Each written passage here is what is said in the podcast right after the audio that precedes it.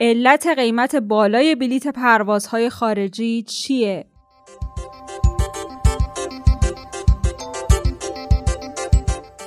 سلام من زهرا ادیب هستم و شما امروز چهارشنبه دوم مهر ماه شنونده پادکست خبری پادیو وابسته به گروه رسانه‌ای خبرهای فوری مهم هستید. در پادیوی امروز از مصاحبه با دبیر انجمن شرکت‌های هواپیمایی، ماجرای خرید 700 پرشه توسط یک پیرزن، ادامه هواشی دناپلاس و علت رسیدن به موج سوم کرونا رو براتون خواهیم داشت. رئیس جمهور شب گذشته به طور مجازی سخنرانی سالانه در مجمع عمومی سازمان ملل را انجام داد و مهمترین محور صحبتها تحریم های ایران بود. همه ما در جهان دوران سختی را سپری می کنیم. اما ملت من به جای برخورداری از همکاری جهانی با سختترین تحریم های تاریخ در نقض آشکار و اساسی منشور ملل متحد توافقات بین المللی و قطنامه 2231 شورای امنیت مواجه است. رئیس جمهور در مجمع عمومی سازمان ملل گفت کجا سابقه داره؟ دولتی نتیجه 13 سال مذاکره جهانی با حضور دولت سلف خودش رو بدون هیچ دلیلی زیر پا بذاره. قطنامه شورای امنیت رو با وقاحت نقض کنه و حتی دیگران رو به دلیل اجرای قطنامه شورای امنیت تحریم و تنبیه کنه و در همون حال هم مدعی مذاکره و معامله بزرگ باشه. زندگی با تحریم سخته ولی سختتر از اون زندگی بدون استقلاله. روحانی ادامه داد آزادی سیاسی داخلی برای ما خیلی مهمه و ما به عنوان کهنترین دموکراسی توی خاورمیانه به مردم سالاری خودمون میبالیم و آزادی داخلی رو با دخالت خارجی سودا نمی کنیم. جهان در مسیر خطرناک در حرکته. دبیرکل سازمان ملل در سخنرانی افتتاحیه 75 مین نشست مجمع عمومی سازمان ملل با اشاره به برخی بحرانها و خشونتهای جاری در جهان هشدار داد که جهان در مسیری خطرناک در حال حرکته. گتروش بار دیگه خواستار برقراری آتشبس جهانی شد و درباره یک جنگ سرد جدید بین آمریکا و چین هم هشدار داد. سران کشورهای دیگه توی مجمع سازمان ملل چی گفتن؟ مکرون گفت خودمون رو ملزم به اجرای برجام می‌دونیم و عدول ایران از این توافق رو نمیپذیریم. پوتین هم اعلام کرد اعضای شورای امنیت باید بدونن که احترام به قوانین بین المللی مهمه. عبرت نگرفتن از تاریخ هم کوتاه فکرانه است. رئیس جمهور چین گفت قصدی برای وارد شدن به جنگ با هیچ کشوری نداریم و دنیا به کرونا غلبه می‌کنه.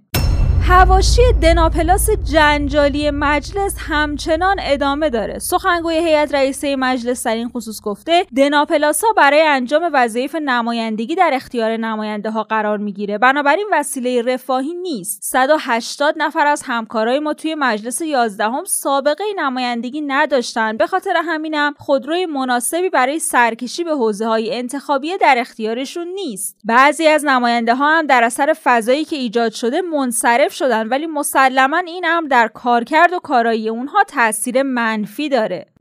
امیرآبادی فراهانی عضو هیئت رئیسه مجلس در یه برنامه تلویزیونی گفته توی مجلس نهم ماهیانه دوازده میلیون تومن هزینه حمل و نقل هر نماینده شده. خب مجلس نهم ماهیانه هر نماینده دوازده میلیون تومن هزینه حمل نقلش می‌شد.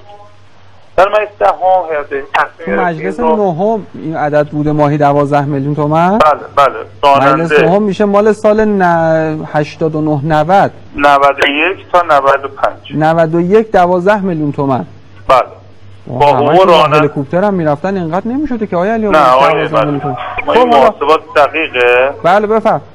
حقوق نماینده استهلاک ماشین حقوق راننده استهلاک ماشین بنزین روغن و لاستیک و بقیه هزینه‌های جاری خودرو ماهی دو تا پراید اون موقع می شده از کارت بازرگانی یه پیرزن برای واردات 700 پرشه سوء استفاده شده. مهدی فسونقری مدیر سامانه اعتبار سنجی وزارت سمت در گفتگو با تصنیم گفته چند وقت قبل توی رسانه ها مطرح شده که به واسطه کارت بازرگانی متعلق به یه خانم مسن توی یکی از روستاهای کشور 700 خودروی لوکس پرشه وارد شده. نکته جالب توجه اینه که اصلا این فرد مدرک تحصیلی نداشته و در صورتی که استعلام های واقعی انجام می شده اساسا طی یک فرایند نمی‌تونسته حتی کارت بازرگانی بگیره. این خبر بازتاب زیادی توی رسانه ها داشت. تا اینکه رئیس اتاق بازرگانی ایران و چین پشت پرده ماجرای وارد کردن این 700 پرشه رو اینطور توضیح داد. ببینید سرکار خانم من به عنوان یه آدمی که تاجر معمولی هستم اگر که کالامو بیارم تو گمرک تا زمانی که سود و عوارض گمرکی رو ندم. یعنی اونچه که حقوق دولتی این کالاست نپردازم و متاسفانه علا رقم قانون و علا رقم منطق چهار درصد ارزش اون کالا رو هم به طور علل حساب به عنوان مالیات ازم می‌گیرن. حالا اونی که 700 تا پرشه میاره معلومه تو کشور کیه این 700 700 تا پرشه که تو جیب کسی جا نمیشه که اینا اومده شماره شده و این آدم آدمیه که نفوذ داره. نفوذش هم فقط اقتصادی نیست منابع قدرت سیاسی هن که به این آدم نفوذ دادن. این از فلان وزیر فلان وکیل نامه می‌گیره تعهد میده که آقا اینو بدون پرداخت اینا بیار بیرون بعدا میام حساب می‌کنیم. بعدا که میرن سراغش یه پیرزنی رو معرفی می‌کنم میگه این بود دیگه کارت بازرگانیش این حرفا نیستش که معلومه که اون پرشو وارد کرده. همه در زمان خودش می‌تونستن اسم اون آدم هم بگن کیه؟ آدرس غلط به جامعه دادن این. که شما آدم گنده هر رو پیدا نکنی. بری سراغ پیرزنه و نمی‌دونم پیرمرده و نمی‌دونم اونی که کارتون خوابه و الان چیزایی که میگن. پس بر اساس من عرض می‌کنم که اصلا اون پرشه رو نمی‌شناسن کیه. نمی‌دونن کی اینو وارد کرده. معلوم نیست کی 700 تا پرشه توی مملکت فروخته. مثلا نخود لوبیاست فرض بکنید اینه که, که نیست دیگه. پرش که باید بره یکی یکی شماره بشه معلومه کی این پرشه رو آورده کی شمارش کرده؟ روزنامه آفتاب یزد مصاحبه ای داشته با علیزاده تبا تبایی وکیل سابق محمد علی نجفی و پرسیده رأی دادگاه محمد علی نجفی در نهایت قتل عمد قلمداد شده و دیدگاه شما در این باره چیه؟ علیزاده پاسخ داده که بنده از اول رسیدگی به پرونده آقای نجفی خیلی دقیق و در حد بالای این پرونده رو ندیدم. توی طبیعی ترین وضعیت موقعی که اولیای دم رضایتشون رو اعلام کنن متهم باید آزاد بشه. این در حالی که این اتفاق درباره نجفی رخ نداده و ایشون همواره در زندان نگهداری شدن نکته دیگه این که ابهامات زیادی در پرونده وجود داشته. در حالی که تحقیقات لازم هم توی این پرونده صورت نگرفته. بنده هنوز روی اصل قضیه که قتل توسط آقای نجفی صورت گرفته باشه دچار تردیدم. اسلحه ای که میترا استاد با اون کشته شد با اسلحه محمد علی نجفی متفاوت بود و این نکته که تردیدهای جدی درباره این پرونده ایجاد می‌کنه. در شرایط کنونی هم حکم قطعی درباره این پرونده صادر شده و آقای نجفی به قتل عمد متهم شده که با توجه به رضایت اولیای دم بین دو تا ده سال زندان داره. چرا باز شدن مرز ایران و ترکیه مهمه و در نهایت تعیین تکلیف قیمت بلیط‌های پروازهای خارجی چی میشه؟ مرز ایران و ترکیه از اسفند ماه سال گذشته همزمان با شیوع ویروس کرونا بسته شد. دولت ترکیه قول داده بود مرزهای هوایی دو کشور از ابتدای ماه آگست برابر با 11 مرداد باز میشه. اما این تاریخ بعد از چند بار تغییر به 11 مهر موکول شد. تعلیقای مکرر پروازهای مستقیم تهران استانبول و افزایش بدهی ایرلان ها به مسافرا باعث شد رئیس سازمان هواپیمایی کشور از مردم بخواد فعلا بلیت پروازهای ترکیه رو نخرن. از طرف دیگه افزایش نرخ تنها ایرلاین خارجی که توی مسیر تهران استانبول و برعکس پرواز داره اعتراضای زیادی داشته. جوری که رئیس سازمان هواپیمایی کشور از ورود وزارت امور خارجه به این پرونده و حل مشکل پروازهای این مسیر خبر داده. حرمت الله رفیعی رئیس هیئت مدیره انجمن صنفی دفاتر خدمات هوایی و جهان جهانگردی گفته که متولیان صنعت هوایی قیمت بلیت 50 و 60 میلیون تومن رو برای پرواز تهران استانبول طبیعی می‌دونن. رفیعی ادامه داده متاسفانه فقط ایرلاین خارجی نیستن که نرخها رو بالا بردن و پرواز ایرانی هم که خالی میرن تا مسافرا رو از استانبول به تهران برگردونن قیمت ها رو گرون کردن. نمونه بلیت یکی از ایرلاین های داخلی رو در مسیر یک طرفه استانبول تهران برای من فرستادن که قیمت صندلی business ش به 10 میلیون و 800 هزار تومن می‌رسیده. در این خصوص مصاحبه ای داشتیم با آقای مقصود اسعدی سامانی دبیر انجمن شرکت های هواپیمایی. آیا واقعا قیمت 50 یا 60 میلیون تومن برای پرواز تهران استانبول قیمت معقولیه و آیا متولیان امر هوایی چنین قیمتی رو برای این پرواز مد نظر دارن؟ آقای رفیعی خودشون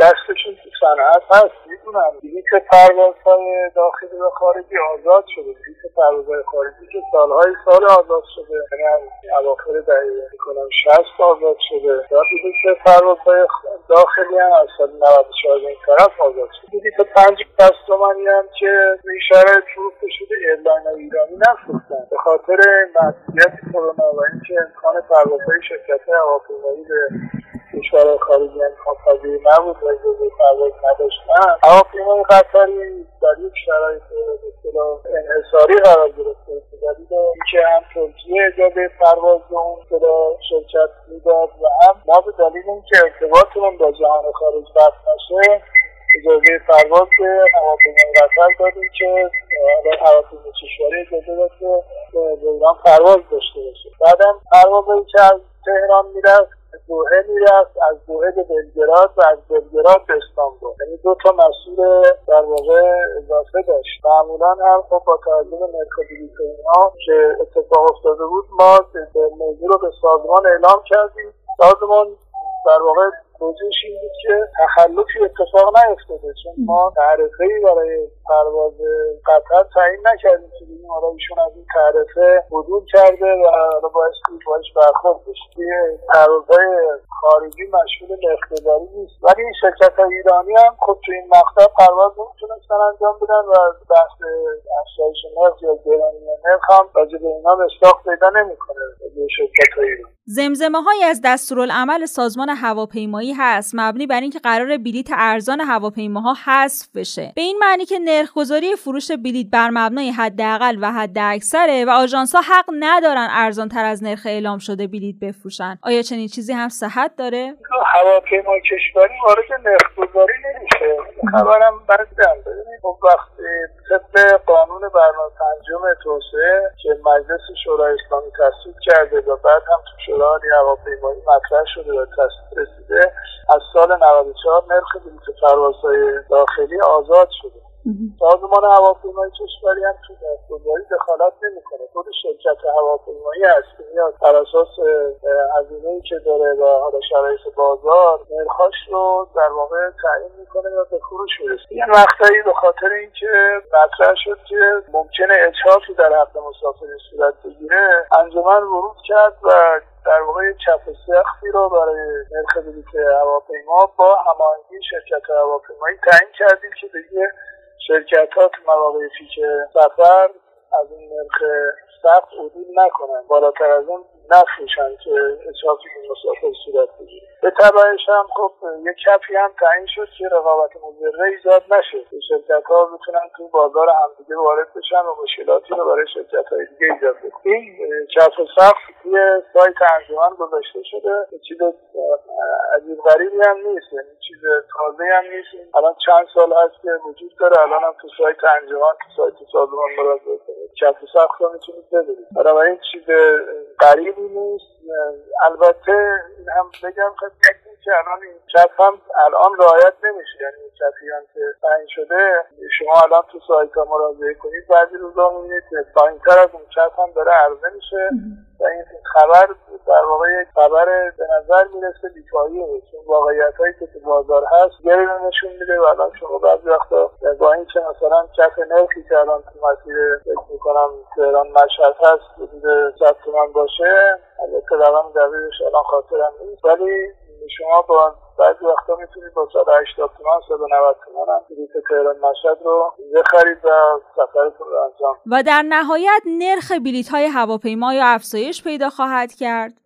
الان همه جای دنیا به خاطر شرایط کرونا و کاهش سفرها و افزایش هزینه شرکت هواپیمایی داشته. که شرکت ها تو بحران بسیار شدید اقتصادی قرار گرفتن و دارن یکی یکی تعطیل می‌کنن و نیروهاشون رو اخراج می‌کنن شرکت های هواپیمای ایرانی تا به حال هیچ نیروی رو اخراج نکردن. حالا رغم اینکه خب تحصیلاتی هم که دولت قرار بهشون تا کنون نتونستن برخی از اینها تحصیلاتشون رو دریافت بکنن ولی نیروی رو اخراج نکردن. شرایط بحرانی دارن نفس می‌کشن. برای فقط برای اینکه زنده بمونن و بتونن در واقع حقوق نیروی انسانی خودشون رو تعمین کنن الان تو بازار حضور دارن. و در حال ضمن اینکه تو این شرایط ما شاهد افزایش حالا زیاد نرخ ارزم هست. الان نرخ بلیتی که داره فروخته میشه بر اساس دلار یازده هزار تومن هست.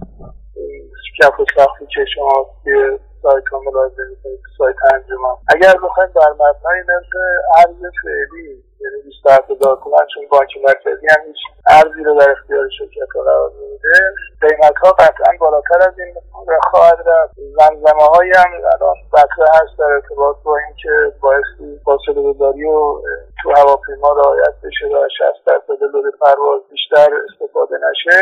این قطعا موجب افزایش نرخ بلیط خواهد بود و در حال هزینه ایش که به دوش مسافر گذاشته میشه. به توجه به این تکلیفی که وزارت بهداشت داره به شرکت های هواپیمایی بگذاره و در واقع اجتناب ناپذیره اگر نه شرکت ها قطعا نمی‌تونن ادامه فعالیت بدن و در نظر داشته باشید که شرکت هواپیمایی بنگاه اقتصادی باید برای زنده موندن بایستی درآمد هزینهش بالانس باشه. و اگر هزینهش بالاتر از درآمدش باشه قطعا زمین می‌خوره و خب با این روندی هم که الان ما داریم حال ممکنه در آینده شاهد خارج شدن بسیاری از شرکت های هواپیمایی از فعالیت ممنونیم از آقای مقصود اسعدی سامانی دبیر انجمن شرکت های هواپیمایی که وقتشون رو در اختیار ما گذاشتن.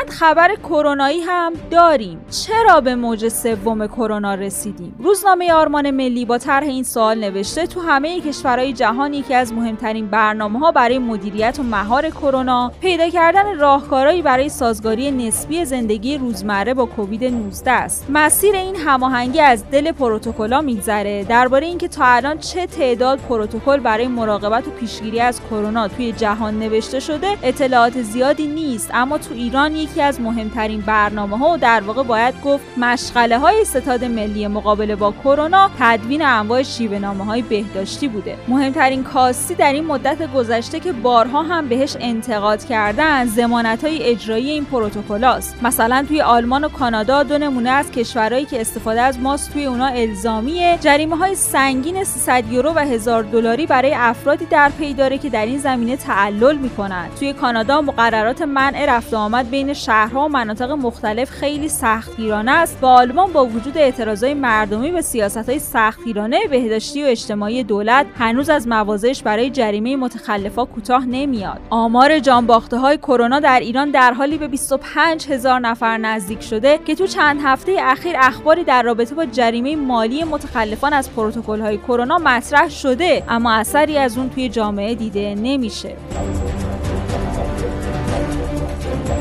استاد دانشکده بهداشت دانشگاه علوم پزشکی تهران گفته ما موج سوم کرونا رو با سطح بالاتری از شروع موج دوم تجربه می‌کنیم و انتظار داریم موارد ابتلا و مرگ و میر موج سوم بیش از موج دوم باشه. و آمار ابتلا اول موج سوم دو برابر موج دوم کرونا است. علت خیز مجدد کرونا توی کشور تغییر رفتار مردم توی استفاده از ماسک رعایت نکردن نکات بهداشتی مثل شستن دستها سفرهای بین شهری و کاهش میزان رعایت نامه های بهداشتی در هیئت ها بعد از دهه اول محرمه.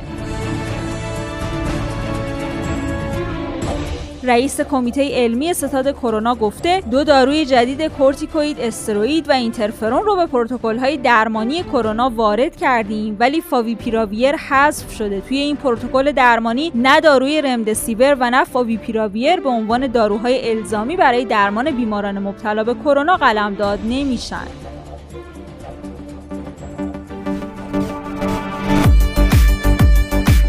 چند تنز روز هم داریم. مهراب گفته بچه داشتن خیلی ترسناکه. ها فکر کن هر روز به یکی پول میدی پس نمیده بهت. هیچ زرزرم می‌کنه واسه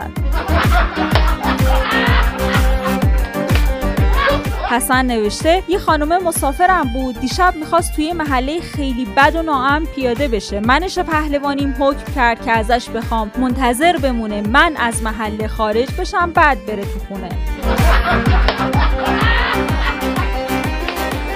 هاجر گفته من حامی حیواناتم تا جایی که سوسک پرواز نکنه. فاخر هم نوشته من نمی‌دونم سیروان خسروی چطور روش شده اصلا تو ایران آهنگی تحت عنوان دوست دارم زندگی رو بخونه. مثل اینه که توی افغانستان یا آهنگی بخونی اسمشو بذاری دوست دارم طالبان رو.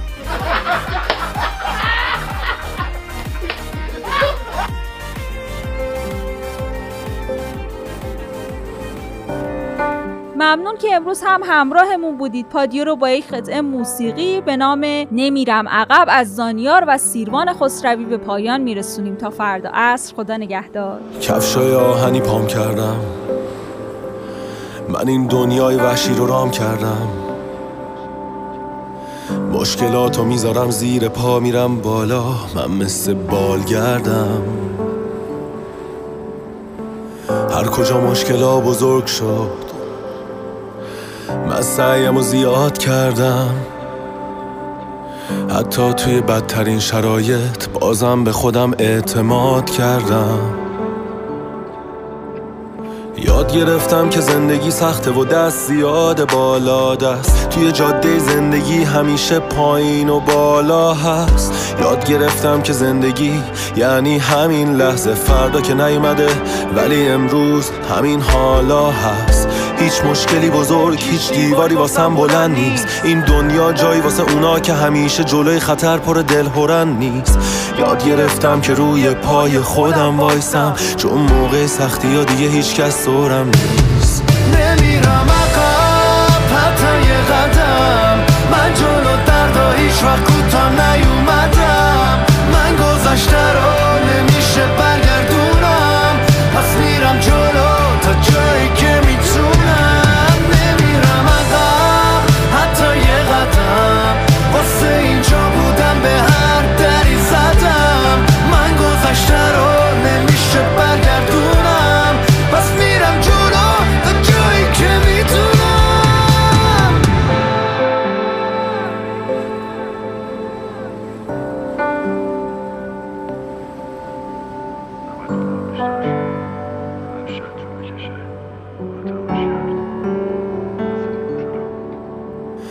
مانع زیاده حتی با پای پیاده. من با عزم و اراده میرم جلو خیلی ساده. این دنیا باستا به رفتار خودت غمگین باشی غمگینه و شاد باشی شاده. همه یه فکر و ذکرم اینه یک کم تغییر بدم خودم و چون نمیشه که تغییر داد دنیا رو. یه وقتایی یه زخمایی نمی‌کشه ولی قوی تر می‌کنه ما رو. همه توی حرفا میگن دوست دارن که مشکلا حل شه. ولی واسه این کار می‌خوان یه نفر دیگه نفر اول شه. واسه تغییر واسه هر چی. از خودت شروع کن. اگه می‌خوای این دنیا به بهش مبدل شه بعد به دلت را نده به ترسا پا نده. محکم باش برو جلو تا آخر وایسا وا نده. تسلیم نشی برنده ای همیشه بازنده بوده اون که جا زده.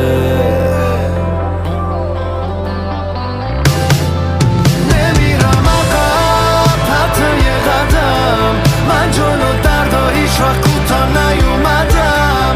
من گذشته رو